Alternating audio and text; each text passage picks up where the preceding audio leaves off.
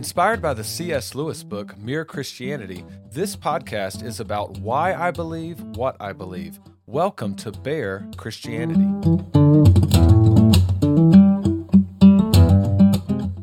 Doctrine of justification was probably the main issue of the Protestant Reformation. Are we made right with God by faith alone, as the Protestants believed, or are we made right with God by faith plus works? Last week I covered a lot of material, probably too much, but but just for a, a quick review and, and just uh, kind of explained in maybe a slightly different way, let me go over the Roman Catholic system of justification again. Okay, so Roman Catholics teach everyone is born with original sin, and then baptism gives gives them a clean slate, so to speak. So it washes away this original sin. Now, this gives the person justifying grace. Justifying grace or sanctifying grace is a grace that is in the soul of the person and it gives them spiritual life. So uh, if you if you're in a state of grace, you have this sanctifying or justifying grace, and you are in like a friendship type of relationship with God. Okay. Now, if you sin after baptism, there's two different categories of sin. There's mortal sin. Now, mortal sin is so bad that you have broken this state of grace, good standing with God, and you're on your way to hell unless that sin is forgiven. And so the Catholic way of saying that you are have broken this, you are in now a mortal state. And this is spiritual death. So uh, justifying grace or a state of grace, that is spiritual life. And then if you commit a mortal sin, now you are you are spiritually dead. Now, venial sin is the lesser of the two. So you have mortal and venial sin. It's so venial sin is not as bad. Your relationship with God is not broken; it is damaged, but you still have this uh, justifying grace. You're still in a state of grace. So if mortal sin is like a red light, venial sin would be a yellow light. If one continues in in constant venial sin, he's in danger of falling into committing mortal sin. So if you fall into a, a mortal state or you've committed venial sins, God will give you another form of grace. And, and Catholics sometimes refer to this as actual grace. And so this is like a, a push or a motivation to get back into a state of grace. You know, you could you could kind of relate this to your conscience. You know, it's that voice in your head convicting you of your sin and telling you to go to confession. That that's the push from God. Um, but by His grace, He is sort of pushing or motivating Catholics to go to confession, confess their sin, and and sort of get back on the right track.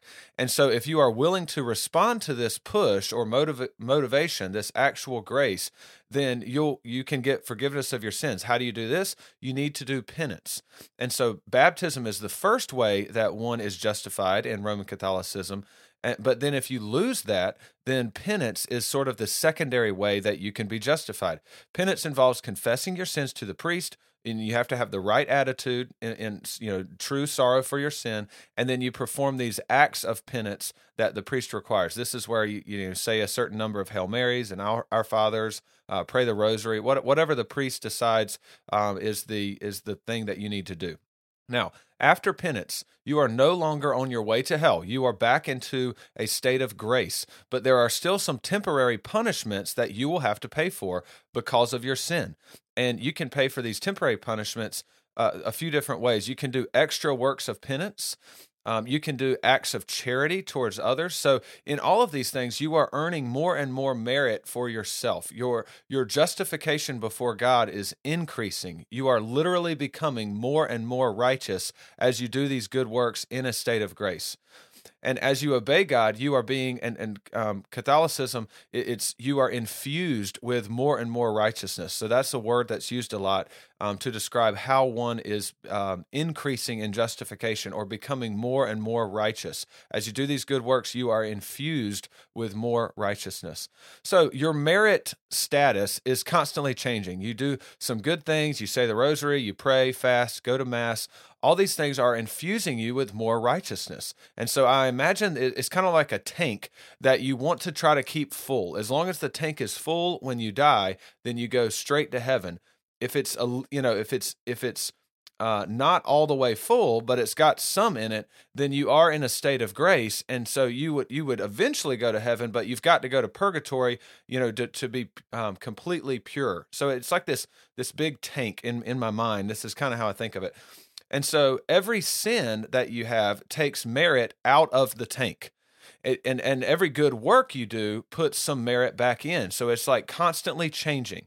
If you commit a mortal sin, you lose all of it. The you know you lose all of it. Not only that, but the lid gets locked. So you you know nothing you do can put merit back in until you get back into the state of grace. So the state of grace sort of like unlocks the lid and allows you to start filling that tank again with good works, with with merit, with your own righteousness. And the only way, if you fall out of a state of grace, if, if you commit a mortal sin, the only way to be able to start filling your tank again is to go to confession, do penance, and that gets you back into this state of grace. It, it then enables you to start filling that tank again with merit.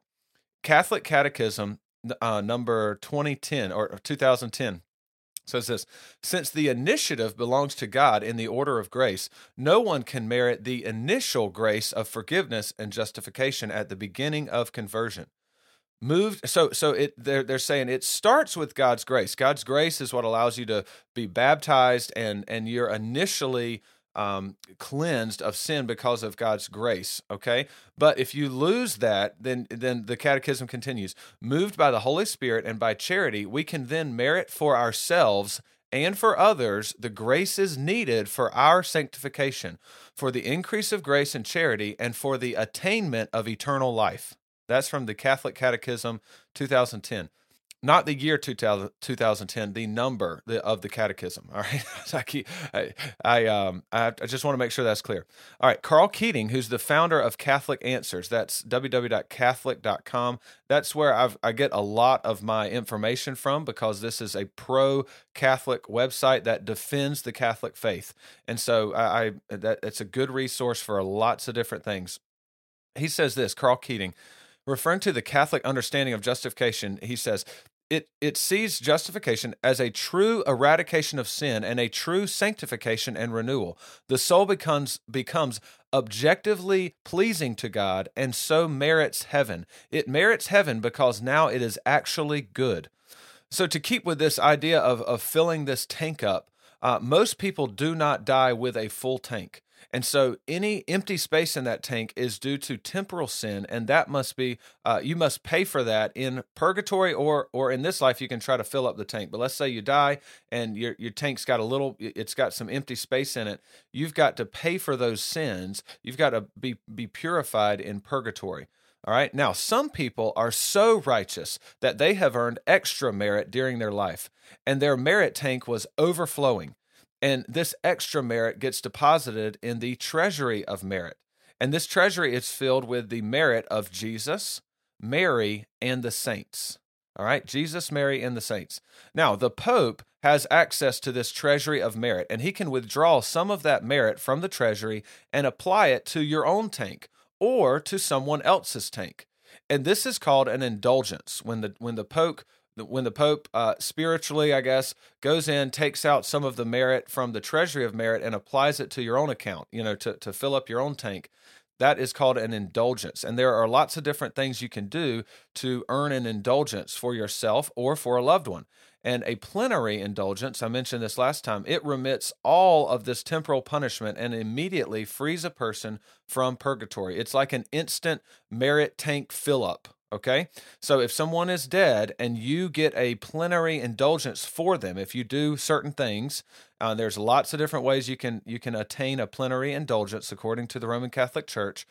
Uh, if you do that in um, for someone else who's already dead, then they immediately go from purgatory to heaven. So, righteousness in the Catholic view of justification is something that is infused into a person.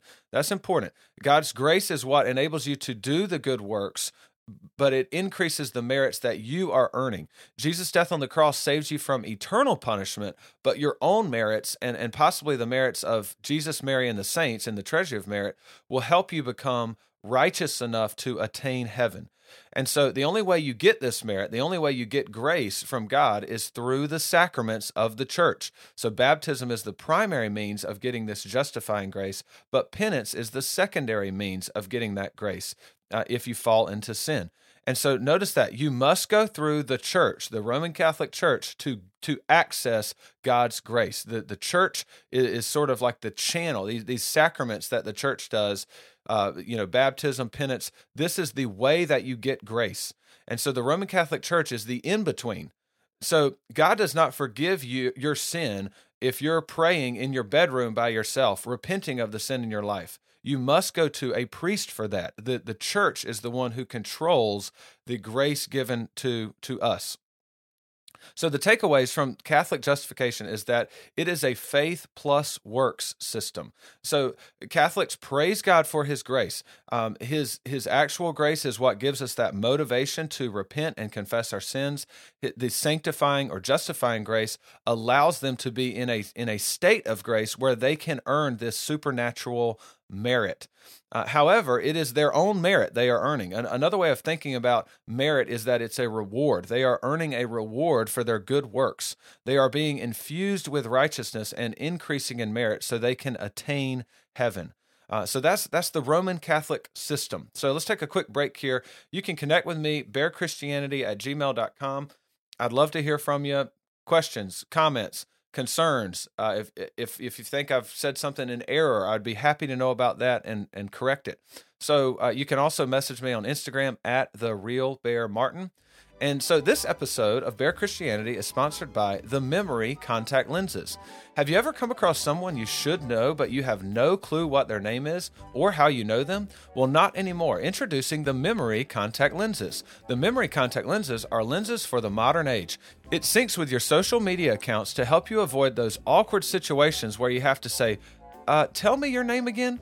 Using facial recognition software and Iron Man display technology, the memory contacts will display pertinent information for everyone you meet, such as the names of their kids, marital status, where they went on vacation last year, political opinions, helping you avoid or engage in a heated debate. Bear Christianity listeners receive the bonus mask upgrade when they use the coupon code HEYYOU. With the mask upgrade, the facial recognition software allows you to see their mouth moving as they talk to you, even if they're wearing a mask. Memory contact lenses make people feel special. Details may vary, some restrictions may apply. We talked about Martin Luther, who is certainly a key figure in the Protestant Reformation. We, we talked about Martin Luther last week some, uh, but he was the son of Hans and Margaret Luther. Hans was a peasant miner uh, who who was a hard worker. Eventually, he became a, a small business owner. So he he owned several small mines. Uh, but he wanted a better life for his son, and he encouraged Martin Luther to go to law school. Luther showed signs of, in, of great intelligence early in life, and so uh, his dad wanted him to go to law school. Now, while attending law school, Luther was walking home and got caught in a sudden thunderstorm. Lightning struck a few feet from Luther and knocked him to the ground. And in a desperate and fearful cry, Luther said, Help me, St. Anne, I'll become a monk. Now, within a few weeks, Luther committed himself to an Augustinian monastery, one of the strictest of the Catholic religion. And so, in those days, being a monk was one of the surest ways to attain salvation. So, Luther viewed this decision as a way of forsaking the riches of the world and giving them up for spiritual riches found in the church. Now, he excelled in his studies and was encouraged to become a priest. And in 1510, this is seven years before nailing the 95 Theses to the church in uh, the church door in Wittenberg. Uh, in 1510, Luther had the opportunity to go to Rome as a representative from his monastery. So he was excited because in Rome he could visit many of the relics and historic sites, which allowed, to, uh, allowed him to earn indulgences for his loved ones. But when he got to Rome, he was surprised to see the open corruption of many of the clergy. A priest would say Mass as quickly as possible and move on to the next crowd of people. For Luther, he was expecting Rome to be this glorious center of, of worship for, you know, and, and all these people fully devoted to the Roman Catholic Church. You know, he's, he's a monk that's been in one of the strictest monasteries. Um, so when he got there, this, this corruption was really a shock to his system. Now, Luther visited the Scala Sancta, or the sacred stairs, which were said to be the same stairs that Jesus Christ climbed when he stood before Pontius Pilate. Now, you may be asking, why are these stairs in Rome if Jesus was in Jerusalem? It's uh, Helena, Emperor Constantine's mother, was sort of collecting all these relics, and she had these stairs shipped from Jerusalem to Rome. So in Luther's day, they were in Rome. So, if a person ascends the stairs pondering the passion of Jesus Christ, or perhaps saying the rosary, then they can earn a plenary indulgence. Now, Luther was trying to earn this for his grandfather. And so his visit to Rome was overall a frustrating one, and this glory of Rome had sort of faded in Luther's mind as he witnessed the corruption of the medieval Roman Catholic Church firsthand. Now, after climbing these sacred steps on his knees in prayer and in an effort to free his grandfather from purgatory, Luther stood up at the top of the stairs and said out loud, Who knows if it's true? Back at his monastery, Luther became entrenched with his own guilt. He recognized the sin in his own life and he felt completely unworthy before God. Despite trying to follow every rule of the monastery, Luther continued to find more and more sin in his own life. He would confess his sins for hours to the priest, and as he walked out of the confessional, he would remember some other sin and be tortured by the thought of that sin remaining with him until his next confession. And so Luther began to think of sin uh, as a condition, a way of being. It's as if he had a heart that continued to sin no matter how many confessions and acts of penance he performed. Nothing seemed to rid him of his guilt before God. Instead of keeping Luther isolated, his superior thought it would be beneficial for Luther to begin teaching, so Luther was assigned to teach scripture at the university in Wittenberg. It was in 1515 that Luther had his greatest discovery. He was preparing to teach the book of Romans and studying one of its key verses, Romans 1:17. Now, just to give you some context to this verse, I'm going to start a few verses earlier. Romans 1 starting in verse 15. So I am eager to preach the gospel to you also who are in Rome, for I am not ashamed of the gospel, for it is the power of God for salvation to everyone who believes, to the Jew first and also to the Greek. For in it the righteousness of God is revealed from faith for faith. As it is written, the righteous shall live by faith. And so, what Luther struggled with is that the gospel mentioned here, the gospel means good news. But from Luther's standpoint, how can the righteousness of God be good news? Luther knew that God was righteous, but Luther also knew that he was not righteous. And that is why he was always trying to confess his sins in order to have forgiveness. Luther knew his sins were too great to stand before God. He deserved separation from the holy and righteous creator of all things. And so as he studied this verse, he began reading from St. Augustine. Now remember, Luther was an Augustinian monk, so he's reading from one of his heroes here.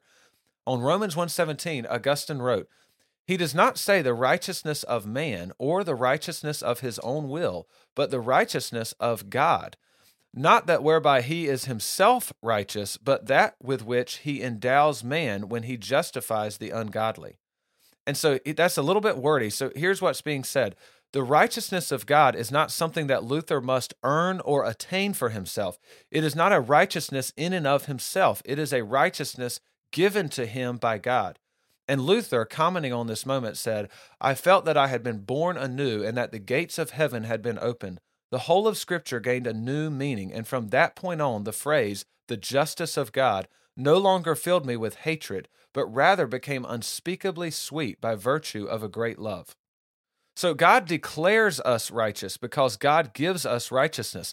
That is the gospel or the good news. The gospel is a word used to refer to a message that the battle has been won. So a messenger would roam from the battlefield back home with a gospel or good news. On the cross, Jesus said, tetelestai, which is often translated, it is finished or, or it is done, it is complete. The gospel is good news about something that has been accomplished. It is not a list of rules for us to follow. So let me explain Luther's discovery a little bit more just to make sure that you have it. So 2 Corinthians 5 17 through 21, it says this, uh, starting in 17, Therefore, if anyone is in Christ, he is a new creation. The old has passed away. Behold, the new has come. Now, the next few verses are going to use the word reconcile a lot. And Vine's Bible Dictionary says this about the Greek word that's used to translate to reconcile it means to change from enmity to friendship. Okay, primarily, reconciliation is what God accomplishes, exercising his grace towards sinful man on the ground of the death of Christ in sacrifice under the judgment due to sin. So reconciliation is this act by God where he takes us from being enemies with him to a to friendship with him. All right, that's that's reconciliation. So, back to Second Corinthians 5, again, verse 17 tells us anyone in Christ is a new creation. And then verse 18, all this is from God, who through Christ reconciled us to himself and gave us the ministry of reconciliation. That is, in Christ, God was reconciling the world to himself, not counting their trespasses against them, and entrusting to us the message of reconciliation. Therefore, we are ambassadors for Christ, God making his appeal through us. We implore you on behalf of Christ, be reconciled to God. And this is the, the key verse here, verse 21.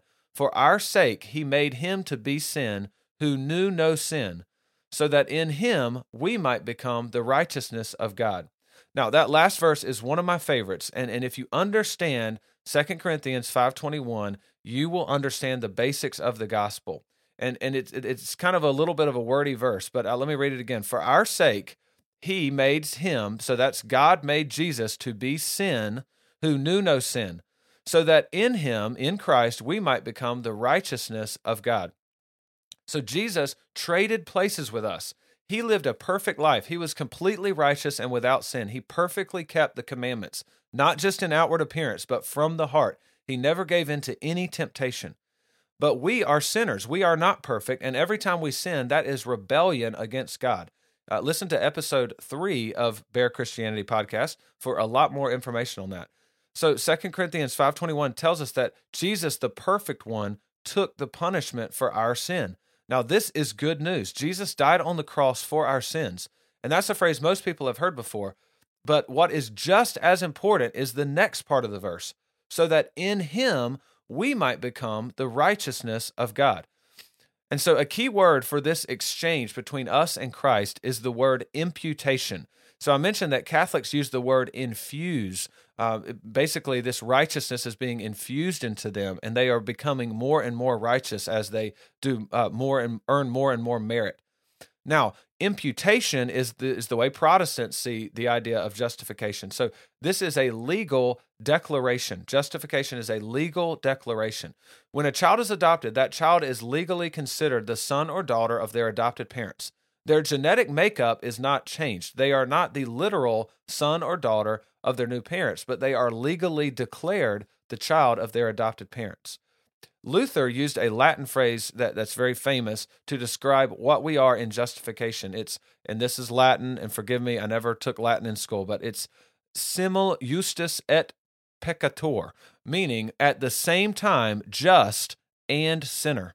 So we are still sinners. Christians still sin, but it is by faith that we are declared righteous by God. Legally, we are counted as righteous in the court of God. All right, but we are still sinners. And so Catholics call the imputation of righteousness a legal fiction. Um, it's it's as if they, they, it's like they they view it as like a cheap trick by God. But the Protestant view more fully appreciates the perfect work of Jesus Christ. If Jesus was only needed to pay the eternal punishment for our sins, he could have descended from heaven as an adult, been crucified, and then resurrected and back to heaven in no time. That's all he had to do was just die for our eternal punishment. If that's all that Jesus paid, if that's all that Jesus did. But what most people miss is the fact that Jesus not only died for our sin, but he also lived a perfect life of obedience to God the Father. He lived the perfect life that we are supposed to live, that we are required to live in order to be right with God. And so while Catholics consider Jesus' death as the payment for eternal punishments, they still believe that their good works are necessary to earn merit to attain eternal life. Again, think about uh, Catholicism. You you sin, you do penance, and they say, well, you don't have to go to hell anymore. Jesus paid for that, but you still have this temporal punishment, you know, on your account that you've got to pay for, either in purgatory or in this life now. And and and you know, Protestants completely reject that view because it weakens what Jesus did.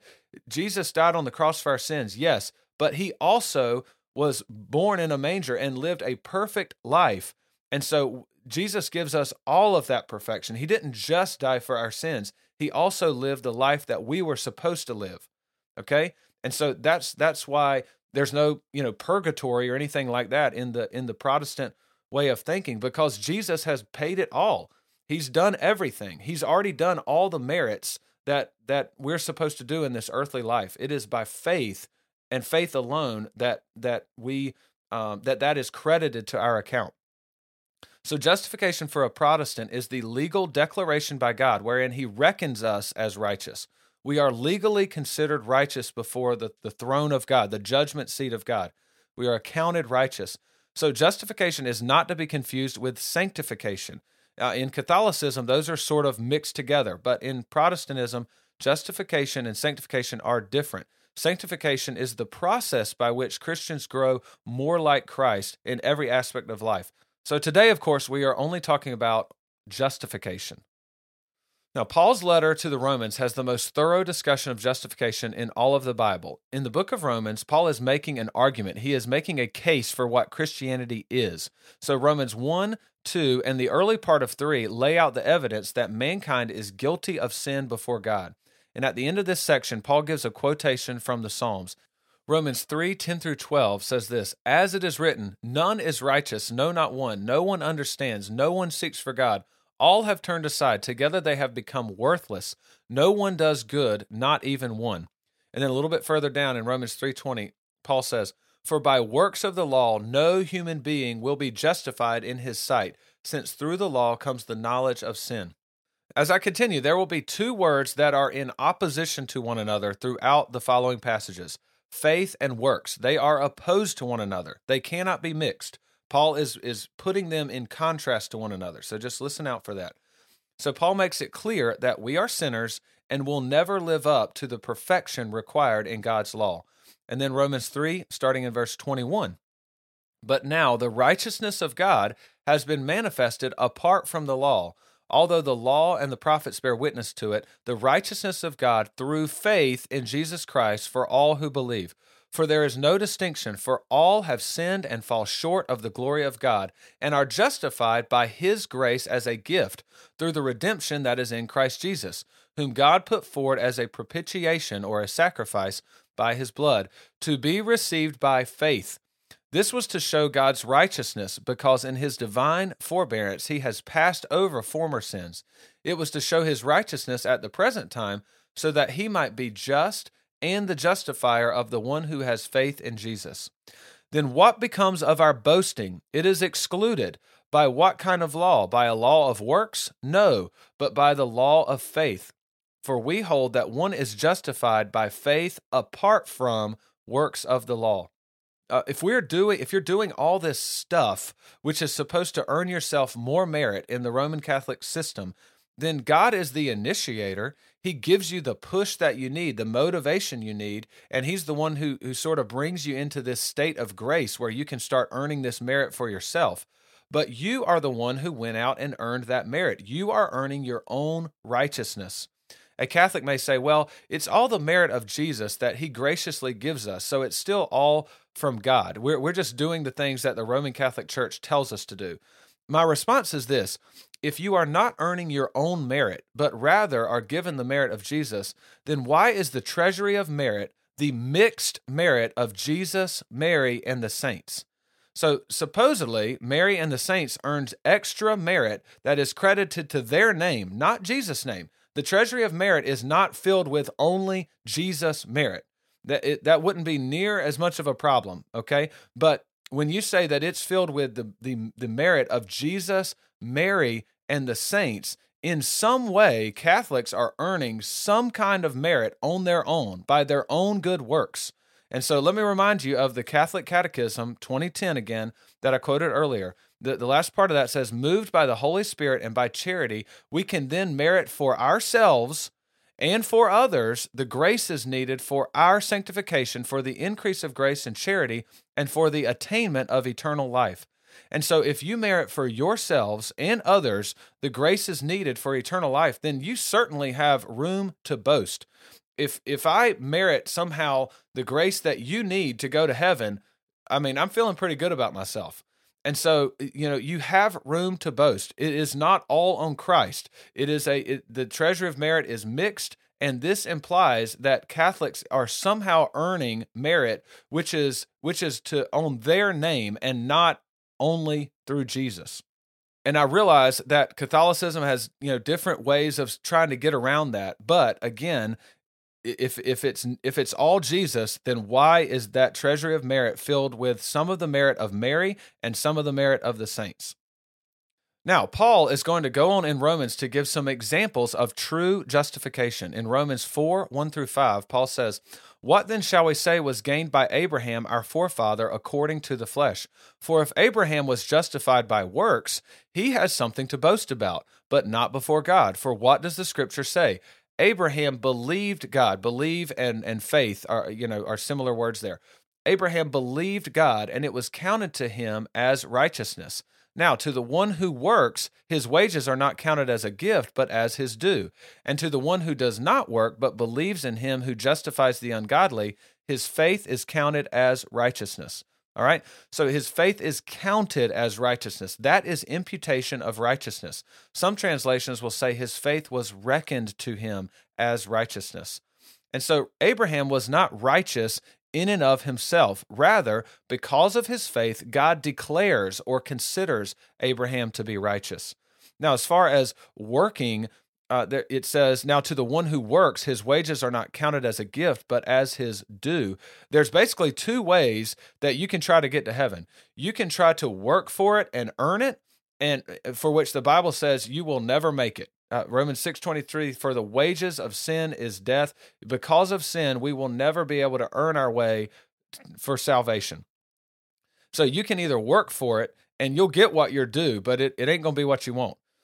And the, the other way to go about it is through faith. Okay. So for the wages of sin is death, but the free gift of God is eternal life in Christ Jesus our Lord. All right. It is not in Christ Jesus our Lord and some of the merit of Mary and the saints. All right, it is only in Christ Jesus our Lord. If we try to work our way out of our sinful state, we will never succeed. We always fall short. Paul then is going to go on to give us another example, Romans 4 6 through 8. Just as David also speaks of the blessing of the one to whom God counts righteousness apart from works. Blessed are those whose lawless deeds are forgiven and whose sins are covered. Blessed is the man against whom the Lord will not count his sin. It's not that the man is earning so much merit that he is becoming righteous in and of himself. No, this blessed man here is a sinner, yet at the same time, the Lord is not counting his sin against him. Now, think about Luther and his discovery of true justification, how a person's truly justified. The just shall live by faith. Imagine him reading Romans for the first time with this new set of eyes, eyes which see the beauty of Jesus Christ's sacrifice of himself for us a man, eh, you know, Luther was a man who agonized over his own sinful heart for years, never finding relief in the Roman Catholic system, always wondering if he'd done enough. Imagine him reading the verses I, I mentioned above for the first time with this, you know, this new mindset. And then he's going to come to Romans chapter 5. So he reads all that. And then it says this Romans 5 1. Therefore, since we have been justified by faith, we have peace with God through our Lord Jesus Christ.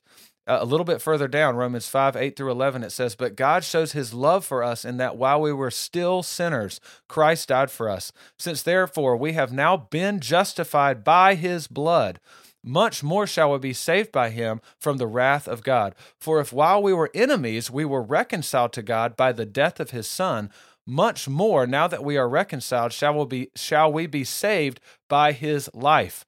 All right. So so we uh, God pays the punishment for our sin, but also it says much more shall we be saved by his life. Jesus lived the perfect life that we were supposed to live in both ways. Jesus pays the punish- punishment for our sin and lives the perfect life we were supposed to live. We get all of that by faith. All of that, all of Jesus' perfection is is credited to our account. And then um, Paul continues, More than that, we also rejoice in God through our Lord Jesus Christ, through whom we have now received reconciliation. Now, this is true peace with God. Peace comes when we realize that our good works will never fill that tank I was mentioning earlier. Our own merits will never fill it. Though we exhaust ourselves, we, we will never be at peace with God you can't be at peace if at any moment a mortal sin can throw you out of a state of grace in which you are now enemies of God once again. You're not at peace trying to avoid death as we rush to a priest to confess our sins to him in order to have forgiveness. That's not peace. Christians can be at true peace because they see that massive tank and realize it's impossible to fill it up with our own merit. But then they realize that by faith, Jesus fills it with his own blood, and the Holy Spirit seals the door shut so that none of it ever escapes. Salvation belongs to the Lord, all of it, every aspect. It's all to the glory of God. There is no mixing, none. Even the smallest percentage of glory does not go to ourselves or Mary or the saints. None of it, no mixing. It's all to the glory of the Lord. Okay? Jesus did it all. Now, once justified, does this mean that we can go back to sinning? No way. Okay? Ephesians 2, 8 through 10. For by grace you have been saved through faith, and that is this is not your own doing. It is the gift of God, not a result of works, so that no one may boast. Now, this is important. For we are his workmanship, created in Christ Jesus for good works, which God prepared beforehand that we should walk in them. So, Protestants are not saying that you just have this one moment of faith and then you can go do whatever the heck you want. No, a, a truly saved person will do good works, but it, the, the good works in no way earn merit or save us in any way. Now, did Luther come up with this idea of justification by faith on his own? Catholics often accuse Luther of like making this up um, and sort of, you know, no one in history had ever interpreted the Bible this way. And then 1500 years later, Luther just comes up with this interpretation. Well, first, it doesn't matter what Luther interpreted. I mean, it matters historically, but what ultimately matters is what the Bible teaches. So I've said it a bunch of times. We must always go back to the Bible. Is Luther's discovery of justification consistent with what the Bible teaches? That is the important question. However, uh, you know, just to give some historical defense that Luther was not the first person to come up with this, Protestants believe that it was actually Roman Catholicism that deviated. So here's a quote from Clement of Rome. He died around 100 AD, and he was the bishop of Rome. Now, the bishop of Rome is the same office which would now which would later be referred to as the pope. All right? So this is one of the first popes. And he says, and we too, being called by his will in Christ Jesus, are not justified by ourselves, nor by our own wisdom, or understanding, or godliness, or works, which we have wrought in holiness of heart, but by that faith through which from the beginning Almighty God has justified all men, to whom be glory forever and ever. Amen. All right. So I just want to bring out this one phrase. He says, We are not justified by works which we have wrought in holiness of heart. So, not justified by works. We are justified by faith. John Chrysostom, he lived from 349 to 407. Um, he says this the patriarch Abraham himself, before receiving circumcision, but before doing any uh, works, he had been declared righteous on the score of faith alone before circumcision. The text says Abraham believed God, and credit for it brought him to righteousness. Now there are many more quotes on this topic from from early church fathers. See the episode notes for a link to that.